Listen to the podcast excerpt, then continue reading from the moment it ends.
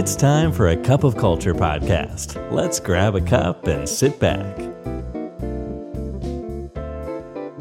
สวัสดีค่ะ ได้เวลาจิบกาแฟคุยกันเรื่องวัฒนธรรมองค์กรกับ A Cup of Culture แล้วนะคะ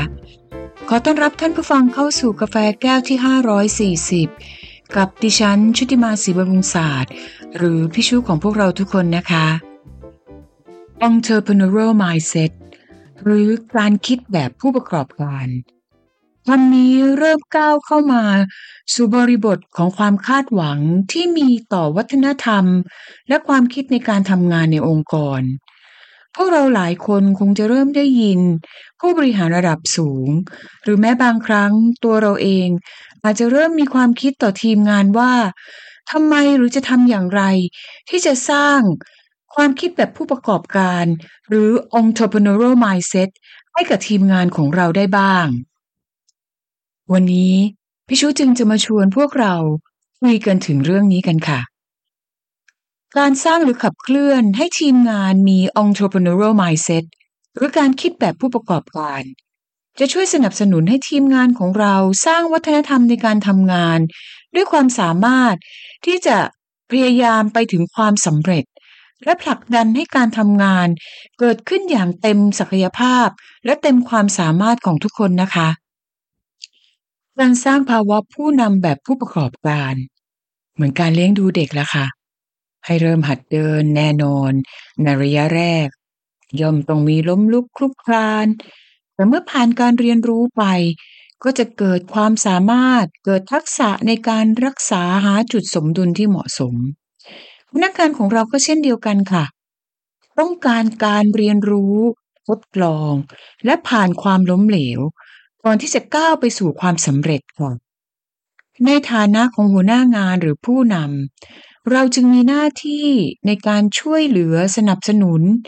อยู่ห่างๆเหมือนการสร้างหรือเลี้ยงดูเด็กค่ะ ที่อาจจะมีการเตรียมการป้องกันเอาไว้ นุ่มๆให้ลดอันตรายที่อาจจะเกิดขึ้น แต่เราก็ต้องปล่อยนะคะ ให้เขาได้เรียนรู้ผ่านกระบวนการต่างๆ ผ่านการฝึกหัดล้มผ่านการฝึกหัดลุก และฝึกความสามารถ และขีดจำกัดต่างๆ เพื่อที่จะให้เกิดการเติบโตอย่างรวดเร็วที่สุดค่ะและเมื่อมองกลับมาในสถานการณ์ของการบริหารองค์กร พวกเราจะมีวิธีการอย่างไรในการสร้างวัฒนธรรม และสร้างความเข้มแข็งของภาวะผู้นำแบบผู้ประกอบการ เรามาดูกันนะคะ เรื่องแรกเลยค่ะ เราจะต้องสร้างสภาพแวดล้อมแห่งการเรียนรู้ใฝ่รู้ หรือ curiosity ค่ะ บุคคลที่จะมีภาวะผู้นำแบบผู้ประกอบการ เมื่อประสบปัญหา จะพยายามค้นคว้าหาทางออก ผ่านการใฝ่รู้ใส่ใจ และสิ่งสำคัญในบริบทนี้ก็คือ ความเชื่อใจหรือ trust นั่นเองค่ะ ในองค์กรของเราต้องมีการช่วยเหลือหรือสนับสนุนทีมงานของเรา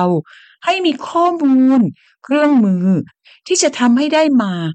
ซึ่งข้อเฉลย ข้อคิด หรือแนวทางที่จะสนับสนุนให้ทีมงานของเราได้เรียนรู้ รวมไปถึงการแลกเปลี่ยน แบ่งปันประสบการณ์จากผู้นำองค์กร หรือผู้มีประสบการณ์สำคัญคือ ต้องสร้างสภาพแวดล้อมให้ง่ายต่อการเข้าถึง สิ่งต่างๆเหล่านี้ จึงจะมีผลต่อการพัฒนา ภาวะผู้นำแบบผู้ประกอบการค่ะ ในการทำงานแทนที่จะใช้วิธีการออกคำสั่งเพียงอย่างเดียว หัวหน้างานหรือผู้นำองค์กร ควรกระตุ้นให้เกิดความอยากรู้ แบบที่เรียกว่า journalistic curiosity ก็หมายถึงการสร้างความอยากรู้อยากเรียนรู้ในเรื่องต่างๆ เหมือนกับบรรดานักข่าวนั่นเอง สามารถในการที่จะตั้งคำถาม เพื่อให้รู้ว่า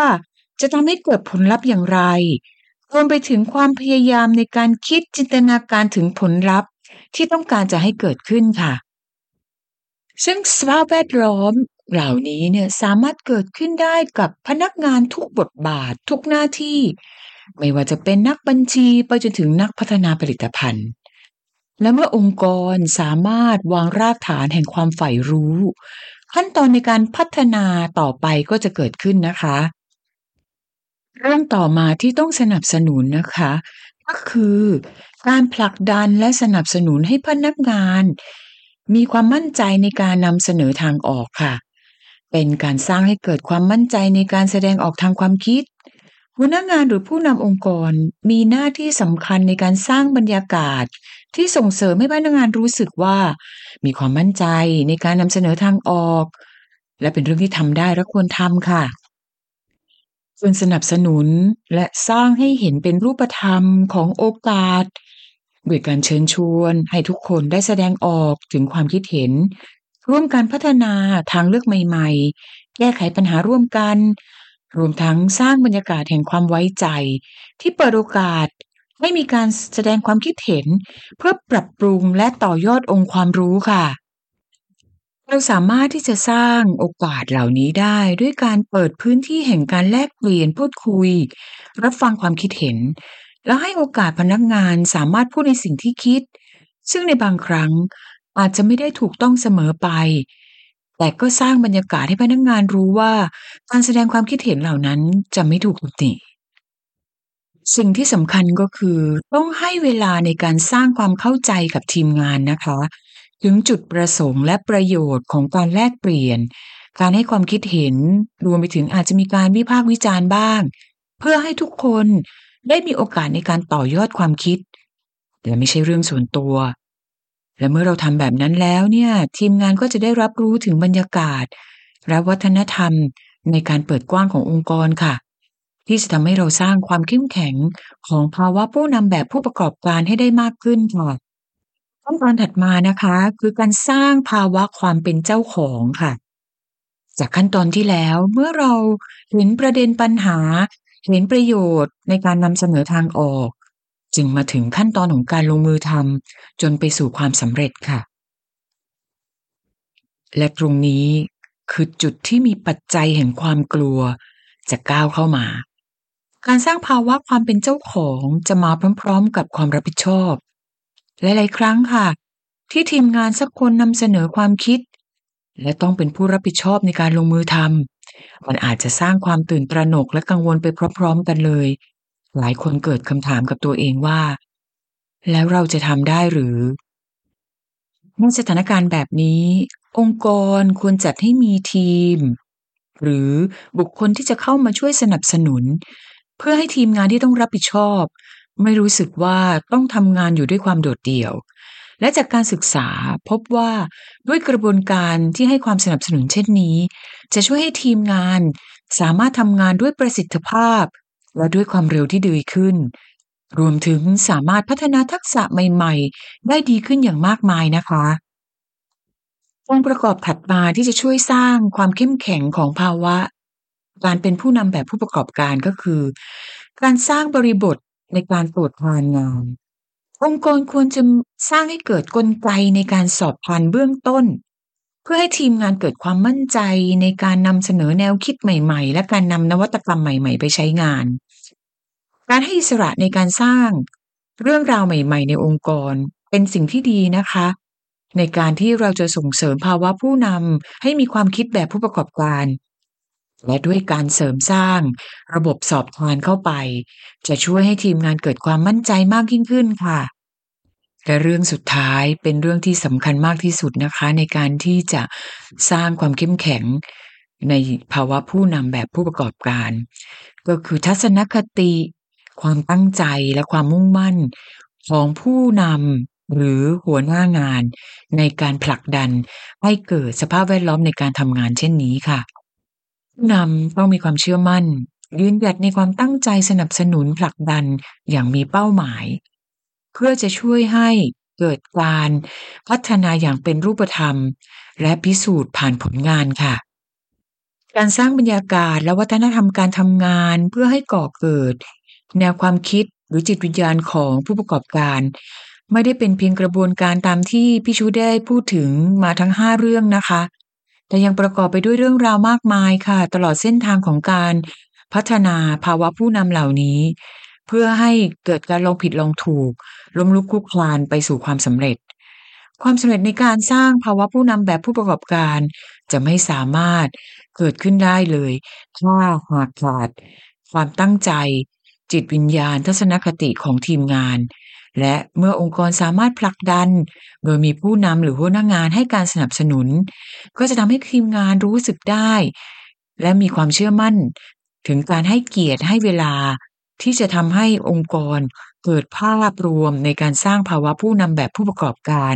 อย่างเต็มระบบนะคะ คราวนี้เราจะมาดูกันค่ะว่า ภาวะผู้นำแบบผู้ประกอบการเนี่ยมีลักษณะอย่างไรบ้าง เรื่องแรกนะคะ จะเป็นคนที่มีความกล้าในการตัดสินใจ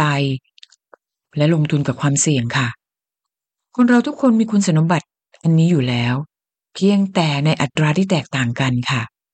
สิ่งสำคัญก็คือ เข้าใจถึงเป้าหมายในการจัดการความเสี่ยงมองให้ออกถึงผลกระทบจากความล้มเหลว ประเมินสถานการณ์ที่อาจเกิดขึ้น จากความคาดหมายหรือนอกเหนือความคาดหมาย จากนั้นกำหนดแผนในการจัดการความเสี่ยงค่ะ ต้องบอกว่าไม่ง่ายนะคะ แต่หากเราต้องการสร้างภาวะผู้นำแบบผู้ประกอบการ